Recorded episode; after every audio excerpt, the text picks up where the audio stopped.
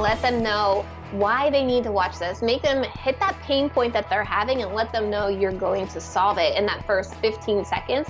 So it may be something like if you're thinking about starting a YouTube channel in 2019 and you have no idea where to get started, stick around because I'm giving you 10 easy steps to get started this weekend. For the ones who work hard to ensure their crew can always go the extra mile, and the ones who get in early so everyone can go home on time, there's Grainger, offering professional grade supplies backed by product experts so you can quickly and easily find what you need. Plus, you can count on access to a committed team ready to go the extra mile for you. Call, clickgrainger.com, or just stop by. Grainger, for the ones who get it done. Welcome to the Brand Builder Show, where we help creative service based businesses build their brands and find more clients. I'm your host, Davy Jones. Today's guest is YouTube strategist Trina Little, and as you've probably guessed, we're chatting about how to utilize YouTube in your business. I had heard about Trina from a mutual friend, but I got the opportunity to meet her in person at a conference we recently spoke at. And I'm glad I did because she knows her stuff. This is one of those episodes where you'll want to have the notepad ready. Trina is an MBA graduate who has built two YouTube channels of her own, and she's served clients like Heather Crabtree, Think Creative Collective, The Contract Shop, and Jessica Rasdall. And she also speaks at various conferences about YouTube strategy. You'll want to check out the show notes at davyandkrista.com for the resources we mentioned during this episode. Trina provides a number of freebies to help people get their YouTube channels started. And I'd like to hear from you about what kind of content you'd like to see on the Brand Builder podcast as we move forward. I'd also like to know what episodes you've enjoyed most so far and why. To leave your feedback, head on over to the Davy and Krista Facebook page and send us a message. Now, on to the episode.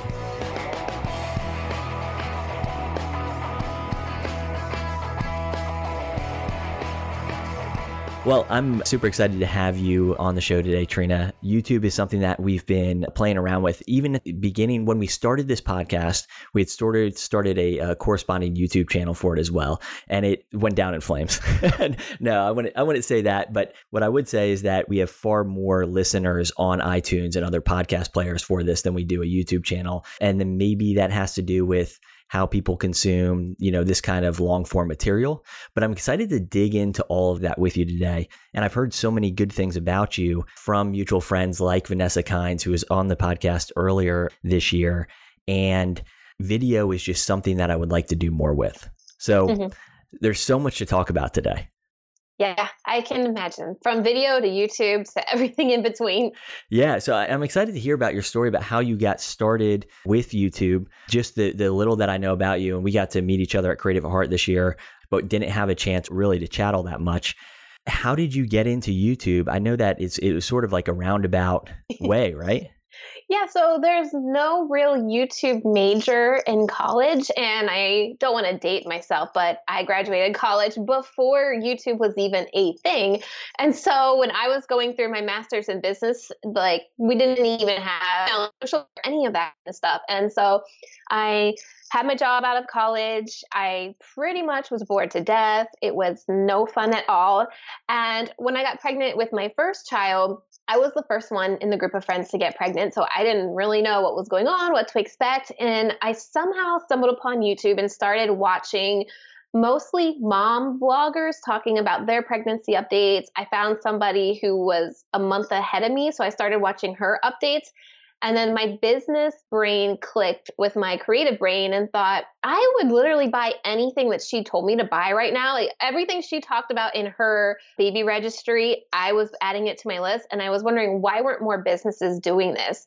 And so I just decided to start my own YouTube channel and started creating a community and realized how instant the connection is on video because it's kind of like you're speaking to somebody. You see them, it's like they're there with you.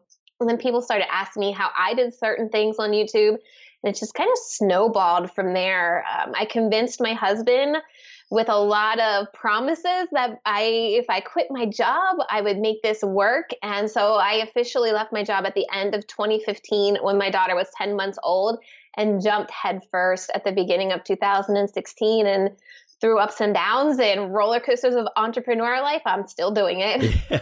Well, so what were you doing prior to YouTube? Yeah, I worked for the federal government. There's an army base here in our town, and I worked there doing kind of human resources stuff, but not really, but kind of. And it just was not my jam. It was not something that made me excited. I, when we would go on trips, when we would vacation, I was the person taking all the video and then splicing it all together and editing it. So all of our friends that were across the country, we could share that with them on a YouTube video so we could all remember our vacations together. And so I loved video editing. So that's kind of how it tied into YouTube and started starting my own business. Yeah, so that's kind of crazy though, because you, you just had a you had a ten month old at the time, and I always talk with Chris that we we just had our first Jack, who is about six months, almost exactly six months now. And one of the things that that I was talking about was with her recently was would we have taken the same risks had we had Jack earlier on in our in our marriage?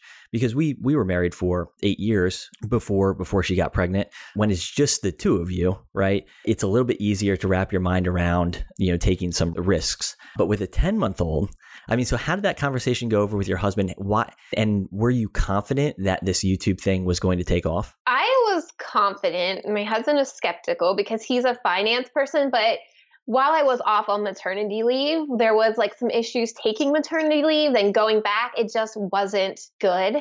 And so it, he saw how it was going to affect me if I kept going back to work. So that's kind of where it went. And I don't want to surprise you even more, but with the 10 month old in the first year of business, we found out we were pregnant with the second child five months into business. So was really crazy. Yeah, I guess uh, probably a hard lesson in productivity or making the most. I mean, that's been one of the biggest adjustments. Is I was so naive. I hesitate to even say this out loud, but like you know, when Krista got pregnant and we were thinking about what life would be after having a child, I was just thinking, you know, in the beginning they just they sleep, they eat, that, you know, and and they have a little bit of awake time, and that's it, and life would pretty much look you know, similar to how it how it does now. Chris and I were always pretty disciplined people, but life has changed in so many so many ways, and so I was very very wrong about about that.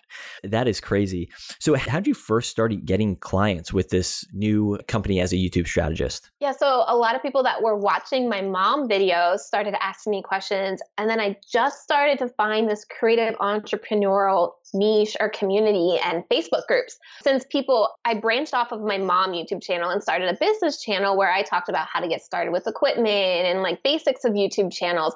And people started talking about me in Facebook's Facebook groups because I became the authority figure so quickly because I was on video. I really attested to being on video people were able to connect from me, learn quicker from me. And so anytime people would ask a video question or a YouTube question in about five or six Facebook groups that I was in, everyone was always tagging me. And so it was pretty easy to just, once the people started rolling in, it was pretty easy to make it doable with clients from there because they felt like they knew me after watching a video and they could know right away whether they wanted to work with me or not. Yeah, I think this is probably a good transition into what what the maybe the advantages or benefits of YouTube are. I mean, would you say that that's one of the biggest benefits of being on video is just it's more instant trust? Huge. Yeah, I mean, not only me, but quite a few of my clients, they're finding their qualified leads, the people that actually buy are coming from their YouTube videos because I mean, obviously, we are not going to be somebody for everybody. We have an audience and we know that we're going to connect with that audience. And so, being on video allows you really to skip that step of weeding out people that aren't right for you and instantly, you know, connect with that person that's going to purchase your package or your services or whatever it is that you're selling. So, when somebody gets on YouTube, is that kind of the main benefit is you know building trust with your audience? I'm sure there's other benefits to being on youtube as well but what expectations should people have from like things like advertising income? You know i mean there's obviously channels out there that get their, their videos get maybe millions of views and i assume that they make you know decent av- advertising revenue from those videos but you know for the large majority of people getting on youtube what should their expectations be around the benefits of being on youtube yeah, I actually teach not to just focus on AdSense as your income. You should always have a business model off of YouTube because AdSense are not guaranteed. In the past two years, there's been what people refer to as adpocalypse. And so you can't always count on the ads. I mean, my channel is small, it's under 10K, but it brings me enough qualified leads that have a full time business. And as far as AdSense money that I'm getting per month is maybe a $100 a month. And so it's nothing that I bank on. I use that video to really build my trust with people. I use those videos also now in newsletters and in funnels. And so that as people come in through an opt in, if they don't know I have a YouTube channel, because I also have a Pinterest strategy and I show up in Google results, they are able to get to know me more through video with video that I've already done in my funnels when I link to videos.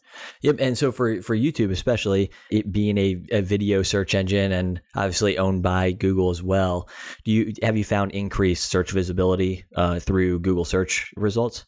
Yeah, actually, it used to be Pinterest was my number one external traffic source, but now it's Google. And what's amazing with that is on a Google front page, like in a search term, not only could you have a YouTube video show up, which Google is always going to put the YouTube video towards the top of the page because Google values video, but if you embed it into a blog post, I have multiple keywords where I have not only my YouTube video, but my blog post on the front page search results. So that's two results on the front page. Yeah, that's awesome. And I think what's incredible about that too is that I see Pinterest as a channel with a ton of opportunity even now. I mean, so many people use Pinterest, but I still think there's a lot more or, or a lot of opportunity there whereas you know the search result pages are a little bit crowded you know? So maybe there's a little bit more competition there. So that's awesome that you're seeing so much uh, referral traffic from google now. And i've noticed that in these search result pages as well is that the youtube videos are going to show up right at the top of the pages and they're really going to promote those over you know something like just a text blog post. So that's fascinating. So, as you got started with your YouTube channel, I think one of the, the holdups for me for YouTube is just the simple act of recording a video and then being happy with it. And this is coming from somebody like, you know, I speak on stage in front of people. I like that. You know, I like, I like talking. Krista would tell you that I very much like talking, right? Uh, hence the, hence the podcast. But at the same time, for whatever reason, when I get in front of video, I go to perfectionist mode, you know, and I kind of overanalyze everything from, you know, how I look to how I sound. And then I find myself re recording and re recording to the point where I'm just like, you know, screw this, I'm done with it. And then whatever it is doesn't get done. So, eh, have you always just been kind of naturally comfortable on video? It's not that I've been naturally comfortable. It's just done is better than perfect. And I leave my very first videos up. My mom channel, my very first video, the lighting was terrible. I used a DSLR camera that I didn't know how to use. I borrowed it from my mom. It was out of focus. I was, I felt a personality too. And so those are absolutely cringeworthy and terrible, but I leave them up because it shows you where you got to start. Like you just got to rip the band aid off and do it because the only way you get better is doing it over and over and over. And I find that you are your own biggest critic. And so even though you keep filming it over, you think it's terrible, so many people, most people won't even notice anything. For me, like I'm always concerned about I have bottom crooked teeth. And so I was always concerned and wrapped up on that. I've never even had a single person mention that in a video. Again, we get into our own heads and we want like this perfect background, but people actually connect better with somebody who's more authentic and allows them to just allows you to just be more you I saw a change when I when I first started. I tried to be very perfect and speak the words right and shoot and reshoot, and I didn't connect. And once I just let go and started talking with my hands and started being more me, that's when my channel started taking off. That's when more inquiries came in. That's when the community started to be built, is because I let myself get over that perfection and just let myself be on video. Yeah, I, have noticed definitely we're recording a bunch of videos right now for one of our courses and um, i'm finally at a point where i can do things in one or two takes you know and just get through it. But it, i mean it was i feel like it was a long process for me to to get there. But at the end of the day it was just a matter of doing it over and over and over again and and and keeping with it. With that said i'd still love to you know get that youtube channel uh, going, you know, kind of the way the way that I envision it going. But might be a good time to talk about equipment. What kind of equipment do you need to get started with a YouTube channel? Yeah, so I mean, the phones right now have great quality cameras. And so that's a great place to start. Uh, one thing that I would do is, to invest in first would be lighting. Also, these webcams, a lot of webcams are perfect for YouTube too. You can record them on your, your laptop or whatever you're using. But lighting is kind of the key. As photographers, you know, lighting's going to make or break your shot or the, the quality of the camera. And so one of the easiest things to do is get on Amazon or go to Lowe's and buy daylight balanced light bulbs and just stick them in lights like lamps and get them close to you. And that's the cheapest way to get better lighting. With a phone, I say to get there's a Rode lavalier mic that's under a hundred dollars. That's a great way to improve your audio quality. Not only if you're shooting video for YouTube, but again, if you're going to go live on Facebook or on Instagram, you instantly have that better audio quality with a microphone that plugs into your phone. And that's I mean, that's an investment of maybe under $150 with the lighting and a microphone using your phone. And so we get wrapped up in all this equipment. And if you buy all this equipment and you worry about having to set it up every single time, you're not going to do it. So my best advice to people is just start with something simple to just start get to just start going. Sure. Yeah, and it's crazy. I mean, just the I have an external video camera for the computer here. It's like a Logitech one. It might have been a hundred dollars. Um, this Yeti mic that I use for podcasting, maybe a hundred dollars. So not super expensive to get started. But like you said, if you have a phone, you know, and most everyone does now, and it's probably an, an iPhone or an Android equivalent, and uh, the video you can get out of those things is crazy good. So, what about like editing the video? What does that workflow look like for you? How much time should people be spending on editing? And again, going back to the struggles I had initially was, you know, I wanted to edit and make it absolutely look, you know, perfect, and I never got there, and so it never got, you know, it never got released. Yeah. So actually, when you're doing a YouTube video, there's a process that goes in place prior to you even start filming. So knowing what the title of your video is and kind of scripting it out so that you can follow the proper format that works well on YouTube. And so by scripting it and knowing exactly what you're going to say, I don't mean you have to read the script word for word, but you know where the video is going. That's going to save you so much time in editing because it's not just you sitting in front of the camera rambling and you're trying to pick like the best pieces of it. I actually tell people when they do script it out, just remember a couple lines at a time and take a break and then read the next couple lines, like take a breather. And then it'll be a lot easier to cut and splice it all together because jump cuts are great to keep people's attention on videos. So instead of just doing one big take of you talking everything out, just do a couple sentences at a time, which makes shooting easier, editing easier.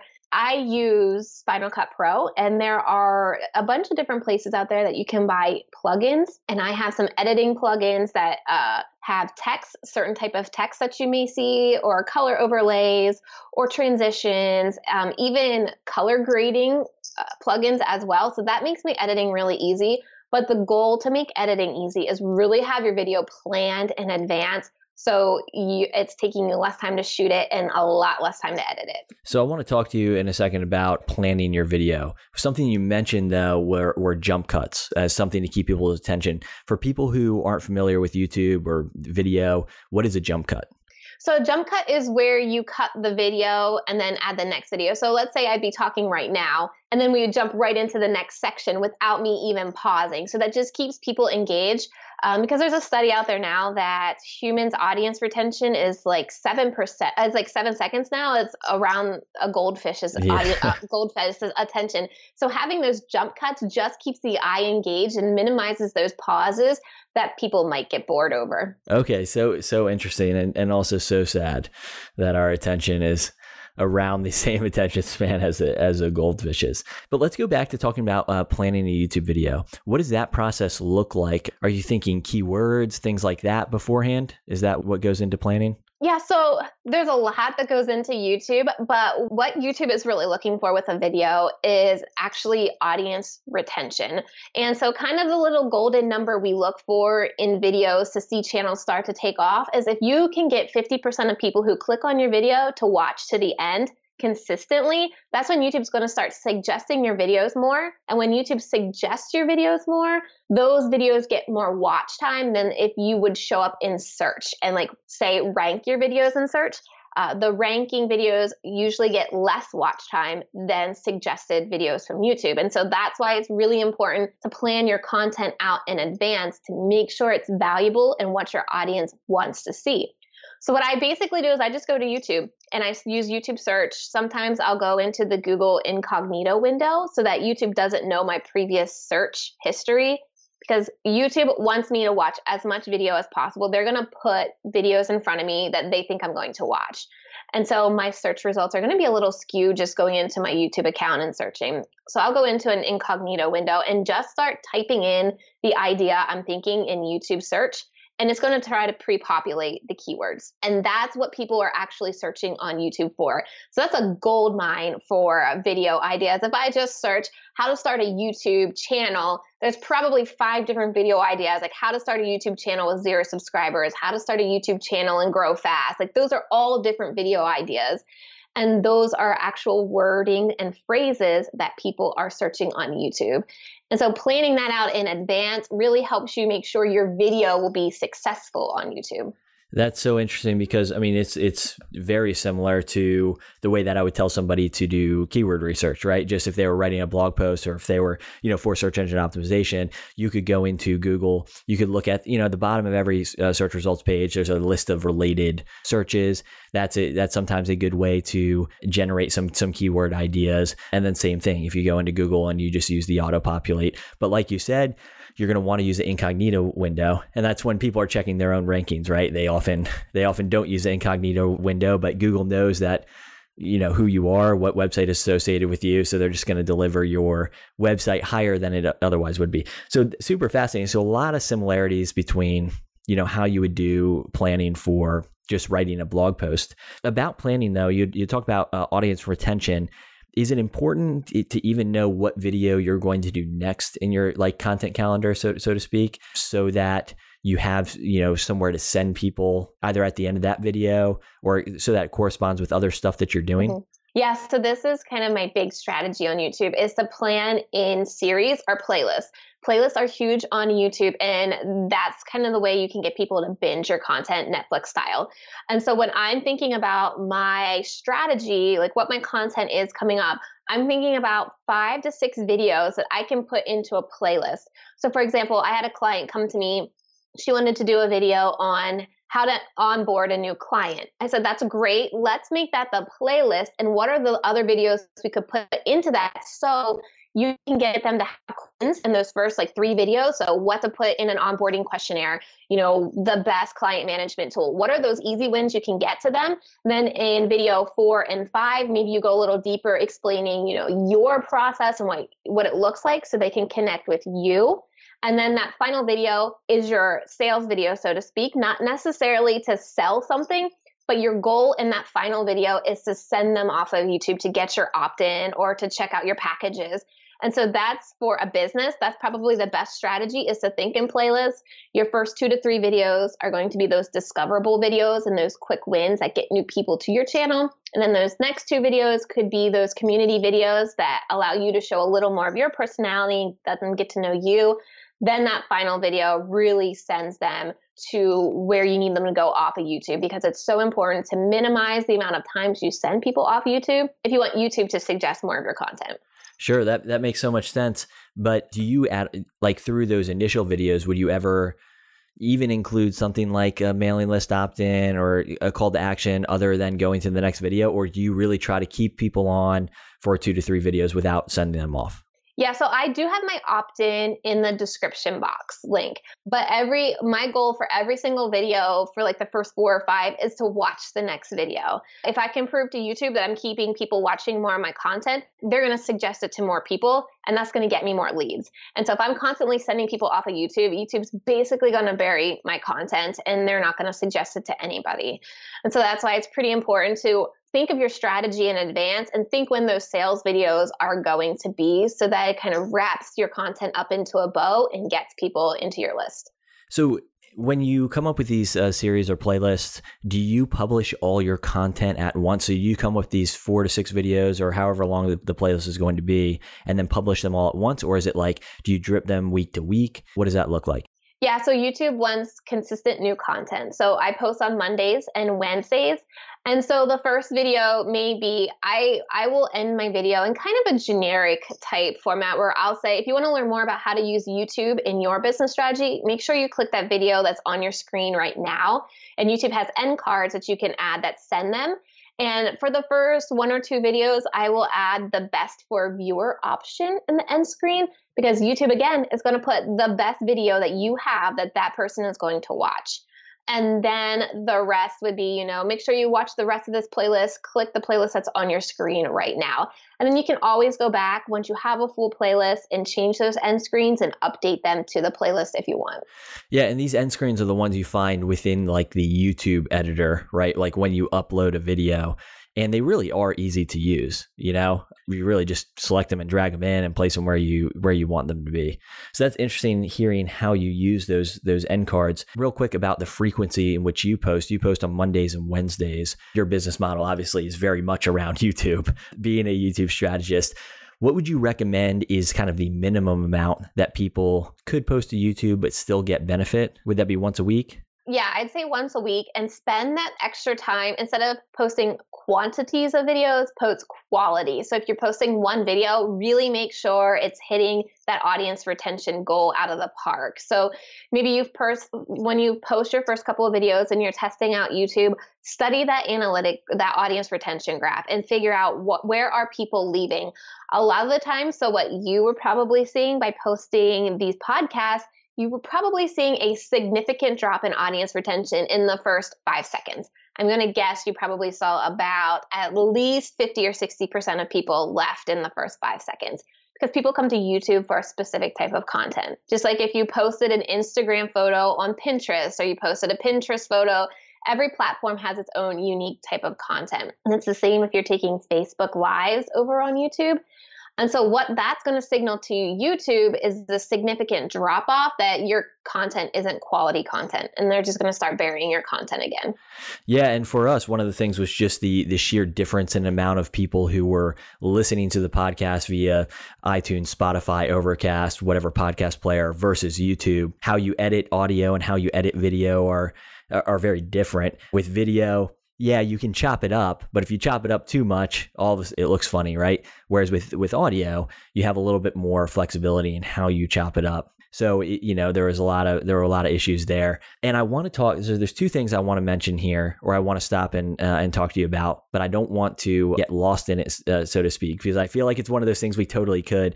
Earlier, you had mentioned different plugins for Final Cut Pro. Final Cut Pro is what we use as well. There's so many other things out there that that people can use, and if you just have a, a Mac. You know, I think iMovie is kind of the built in Mac one. But for Final Cut, would you be willing to share some of the plugins that you use? You don't even have to share them now, but if uh, maybe I could get a list for you from you for the show notes, that some of your favorites. Yeah, so I mean, the main one I use is it's called VFX Nut N U T, and I mean, I know there's other ones out there, but that's basically the only one I've bought from is VFX Nut, and I mean, they have packages. They have like a YouTuber package that comes with a whole bunch of different types of text plugins that you can have the fancy text instead of just what Final Cut offers. Okay, good to know, and I'll put that in the show notes. And I didn't want to, I didn't want to forget about that, and I no, wanted people yeah. to know that you know they could go to the show notes to uh, to find that. And that and, that does make your editing a lot easier because then you once you set it up once on one of your videos, so you get the coloring right, the font right, the size right, then it's just copying it from video to video. And so that makes it a lot quicker and easier to get that text. So if you're doing like step one and you want to have a solid background with a fancy text come out, then you just have to copy that to the next video. Yeah, that's that sounds so easy. That's great. The other thing that I want to talk to you about was uh, the length of that your content that your video should be on YouTube. And so again, using the this podcast as as an example, our episodes probably you know at at minimum they're about thirty minutes, but more than likely they're forty five or an hour. Does that kind of content just not do well on YouTube? Like, are people really looking for shorter videos, or what's your experience? There is no secret to length of video. I know there has been a myth going around about YouTube videos need to be 10 minutes because that's what YouTube wants, but what YouTube is looking for is that audience retention. Now, you do have to balance that with watch time minutes because, again, the more, if you're thinking about YouTube as like a game, you want to accumulate as many coins as possible, right? And so all the minutes you accumulate are your coins that you're accumulating. But then if you get 50% of people to watch to the end, think of that as like a pot of coins. And so that's even more valuable. So you got to kind of balance the length of the video with how long people are watching. So those videos need to be value packed the entire length so that people are watching. And that's when YouTube's going to start putting more of your content out. Okay, so it doesn't necessarily have to be 10 minutes. Like it could be three to five minutes as long as people are watching and maybe going on to the next uh, video. And then theoretically, it could be 20 plus minutes as long as people are staying tuned in. Yeah, once you start hitting say you're hitting 60, 70% audience retention on a five minute video, then that's a signal to you, let's make it a little bit longer and see if we can get accumulate more watch time minutes. For me, I'm not really thinking about the time when I'm shooting my videos. I know the content, I know what points I want to cover. So some of my videos maybe three minutes. I think Monday's video was a longer one and it was 12 minutes. And so I'm not really thinking the time going into it. I'm just thinking about the content that I want to share. All right, and the the last thing that I'm going to ask you about kind of how you record your and and publish your your uh, videos. We're going to talk about optimization here in a, in a little bit, but how much time from start to finish would you say that you spend on a YouTube video? How much time should people account for? I know in the beginning it's probably going to be a little bit longer, but in general, what does that process look like from start to finish, creating a single YouTube video, including getting it published and shared? Right. So first, I would say doing a single YouTube at a t- single YouTube video at a time is not a good idea. I do it in batches. So I have two kids, and I know I have two days a week that are kid free. So what I do is whether the kids are here or not, I plan about three or four hours to research about 12 videos because I'm going to shoot 12 videos in one day and that's 3 months that's 3 months worth of content. So I take about 3 to 4 hours to plan out my content doing that keyword research and then scripting. And then when I shoot video, I'm shooting from about 9 a.m. till noon or 1, and I'm shooting all 12 of those videos. I have to do my hair and makeup to be on video, and it's not a hair and makeup day every day here. And so I know if I'm doing that, I'm getting as many videos done as possible. So shooting video, it's going to get easier and easier the more you do it. And so if you just, the first one may be a little bit cold, then the second one you're getting warmer. So instead of just having a cold video every single time you shoot a video or something comes up and you can't shoot a video that week, it's good to have them in your back pocket. And then I will edit in a batch too, because again, your brain set is in editing mode and you can easily copy and paste all of those presets that you put in and it makes things so much quicker. So I actually suggest that you batch this content and it'll go so much quicker. Yeah, that's great idea. I mean, that's what I do with this uh, this podcast actually, you know. I have 3 interviews today because it would just be it'd be too much to try to schedule interviews throughout the entire week and then figure out a time to get those processed and, and so on. So I think that's excellent advice. I am not as good as you though in terms of, of planning like three months out. So I, I, think if I can get like a month out, I'm in pretty good shape. But I do want to move into best practices for YouTube? I know you have a number of do's and don'ts for us. So, where do you want to start? We'll go with the do's and then we'll go to the don'ts. And so, the first do is you have to really think about your thumbnail also. So, I know we start when I talked about how I research my videos, a lot of the time I'm looking at the thumbnails that people are using, and that's the little image that goes with your video.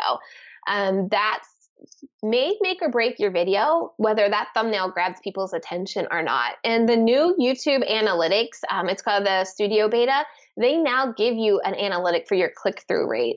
And so that kind of helps you determine whether that thumbnail and your title entice people to click because you're going to see how many impressions your video got versus how many click throughs.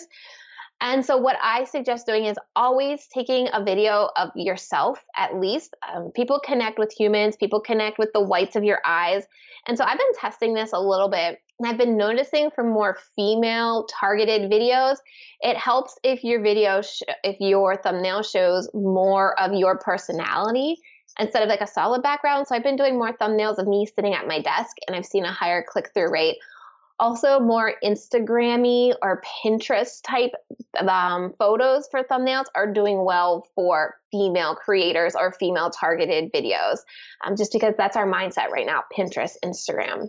And those include your face, like you at, you said your desk or something like that. Yeah, just trying to show possibly what you're talking about. So if I'm talking about Power Sheets or Simplified Planner, maybe it's me sitting at my desk writing, or maybe it's me showing the planner just so they can get an idea of what it's about. Highly saturated, sharp images do well, and also branding your image somehow. So for me, I have a little pink triangle in the bottom left hand corner.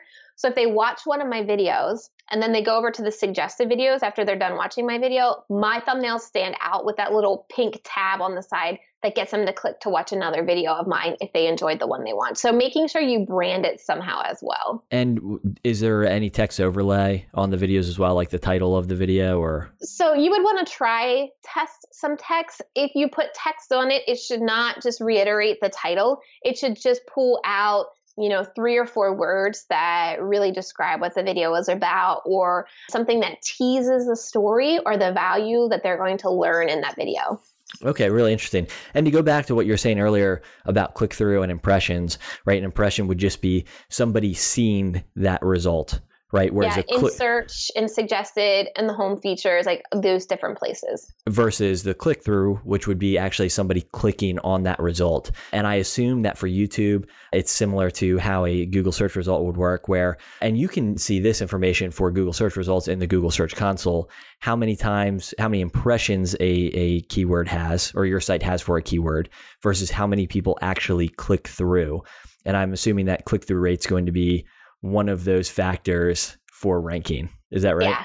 Okay. Yeah. Again, YouTube's looking at a lot. It's looking at how long people are watching your videos, or looking at your session start time and length, like how long you're keeping people on YouTube too. And so um, it's looking at a bunch of different things. Awesome. So what's the next do? Then the next do is titles. We always think of titles last. I know a lot of people think of titles last. I would know your title before you even write your content. Knowing your title is really going to help you craft your video to ensure when people click on your video, that's what they're going to see.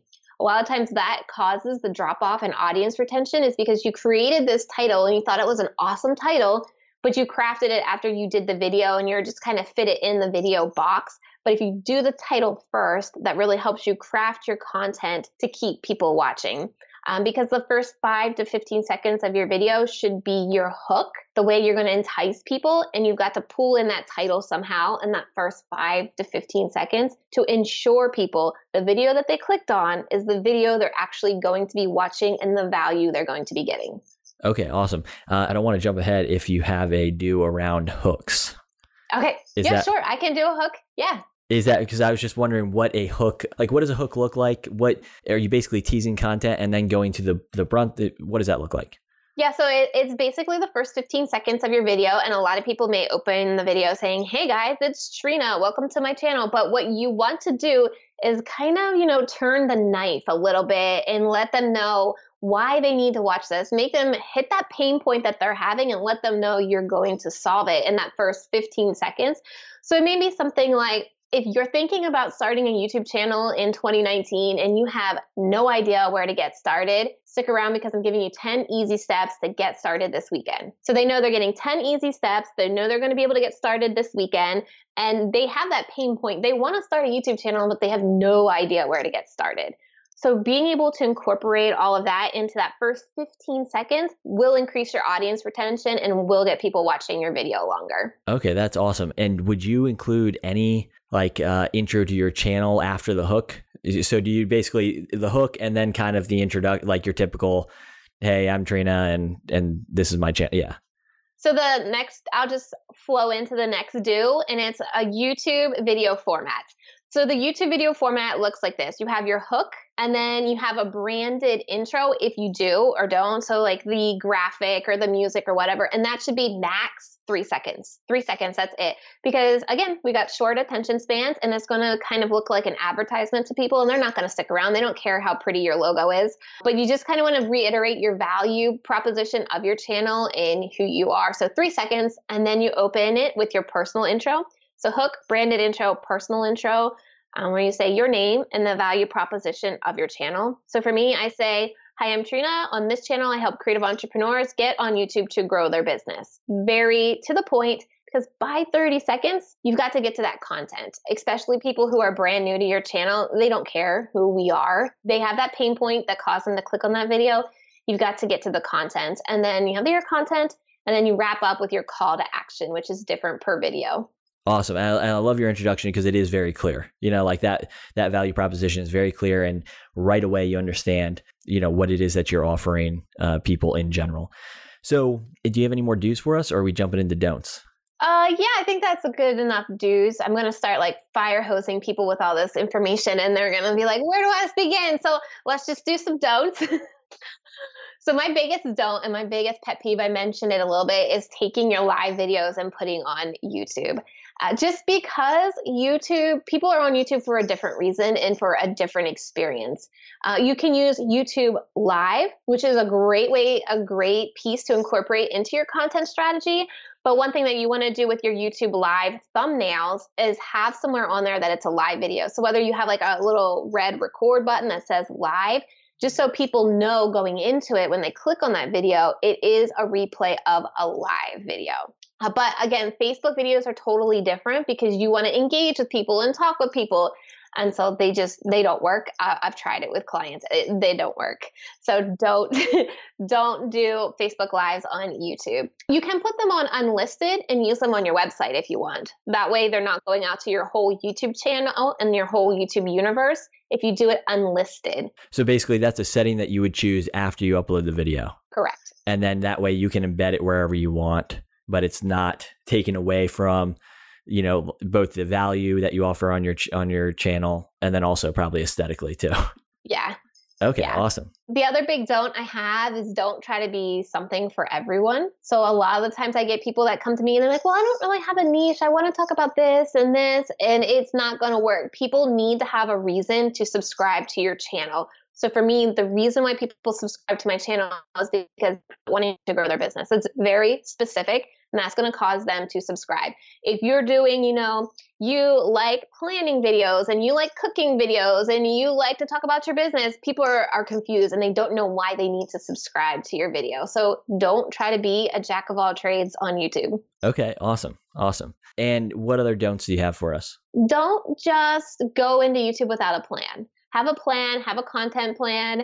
Again, YouTube really loves consistency. And so if you can shoot your videos up front and have videos in your pocket so that you know you can have one live every Tuesday, the more you can incorporate your live posting schedule, like the day your video goes live, into your audience, the better it's going to help you grow a YouTube channel. Because if you guys are uploading a video on Tuesdays at noon, your audience is like, great, it's Tuesdays at noon.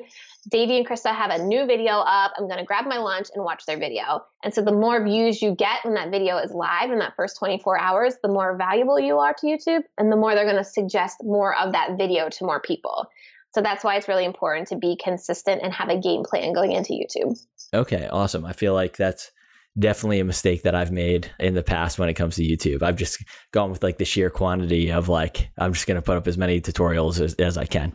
So I do want to talk about optimization here with you, uh, unless there's something else that you wanted to particularly. Oh, that's good. Okay, awesome. Yeah, so good definitely want to talk about optimization here. Before I uh, jump into that, subscribers versus uh, something like retention rate, I'm sure that it all contributes somehow to what videos are shown or um, just ranking in general. You know, like on, on Instagram, one might say that it's not so much how many followers you have as it is like the engagement you have with those followers, right? Not to say that not having, you know, generally one follows the other, right? Like if people are engaging with your with your Instagram account, generally people are going to follow that Instagram account as well. So I assume that it's sort of true with with YouTube as well. Like how important is it to build subscribers, but really like how do you weigh that against some of the other things that you look at when you're looking at the metrics for YouTube? Yeah, I mean, numbers are basically a vanity metric, right? It, it's not making you money no matter how many subscribers you have. At this point in time, I'm under 10K on my YouTube channel. It's a very small channel for the niche YouTube educators, but it converts. It converts for me. And so I'd actually focus on getting people to watch more of your videos than to say, subscribe to this video, because the more you can get people to watch, the more likely they're probably going to subscribe anyways, because they're going to start liking you and they're like, I want to make sure I get all of her videos. So I'm going to go ahead and subscribe. And so, I mean, it's more so the audience retention. I mean, YouTube really understands how we work. And so they know if people are watching your video to the end that you have quality content in your in that video that channel is going to keep people watching and so they're going to push more and more your content to more people and that's ultimately how you're going to build more subscribers. Okay, awesome. And I, and I think that was that's good to clarify because eh, you know at the uh, with any with any given channel i think you know uh, whether it's email subscribers or whether it's an instagram account. If you have lots of people following those accounts or subscribe to those accounts but none of them convert like you say then it doesn't matter you know right? It's just a it's just a vanity metric. So watching how people engage with your uh, content along the way i think is probably i mean it's certainly more important for a lot of these other channels that that we've talked about on the show. So good to know that it's uh, similar for youtube as well. So we have a video we've posted it what are some of the things that we're going to do to optimize that video so that after we're done sharing about it via our other platforms that maybe it gets some evergreen traffic yeah, so a lot of times people talk about metadata and needing all this special metadata. And YouTube's at the point now where it knows what your video is about when you post it. And so, as far as adding a title that really proposes the value or pitches the story of your video, having that custom thumbnail, writing about a two paragraph summary of that video in the description box using keywords, using your tags. So, tags are like keywords in YouTube just using your tags to describe that video. So if I'm talking about how to grow a YouTube channel, I'm not getting really fancy with these tags. My tags are just how to grow a YouTube channel, grow a YouTube channel, how to start a YouTube channel, growing a YouTube channel, just those types of tags. A lot of people get hung up on having the perfect metadata, but YouTube nowadays knows what your video is about. Um, adding cards. So, cards is another thing you can add to your video. And when you're just getting started, kind of adding them evenly spaced throughout your video. But once you start getting some metrics back on when people are leaving based on your audience retention, potentially add a card about five seconds before people start leaving. So you suggest another, it's kind of like suggesting another video to them. Such a great hack. You know, like uh, anytime I've I've just added cards at the end. You know, and there's really no rhyme or reason. I just, I mean, sometimes there is. Sometimes there's a very clear like next step, right? But oftentimes because you know, like like you've told us, we should have a plan, and I didn't have a plan. It was just whatever is next. So that's really, you know, I love how you're using the metrics there to figure out, okay, I'm going to go back and I'm going to add those cards. And those are something you can add since that's in the YouTube editor stuff. You know, you don't have to re record the video to do that. No, yeah. Yeah. Yeah. And then the other one is getting them transcribed. So YouTube does have an automatic one, but it's not great. So I use the service rev.com, R E V.com, and it they do transcriptions for a dollar a minute. And why I love this is because it links to your YouTube channel. So once you purchase the captions, it takes about an hour or two and you automatically have custom captions on YouTube. And that's going to help your audience retention because a lot of us like to read as we're hearing what, as we're watching what they're saying. And so that increases your audience retention, also the deaf community. And you can take that caption that they create download it and upload it to Facebook if you upload your YouTube video natively to Facebook. So that's kind of how I repurpose. I go from YouTube to Facebook and I upload that YouTube video natively to Facebook and add those captions that I paid for to that Facebook video. You could you also use that almost as a like a blog post. You know, you might go in and change it up a little bit because how you write is maybe a little different how you speak. But that's interesting. I've seen uh, it's Rev. So we've used in the past Temi. I think that's how you say it, which is it's the same company, but it's their like cheap brand, you know? And so it's it's like 10 cents a minute.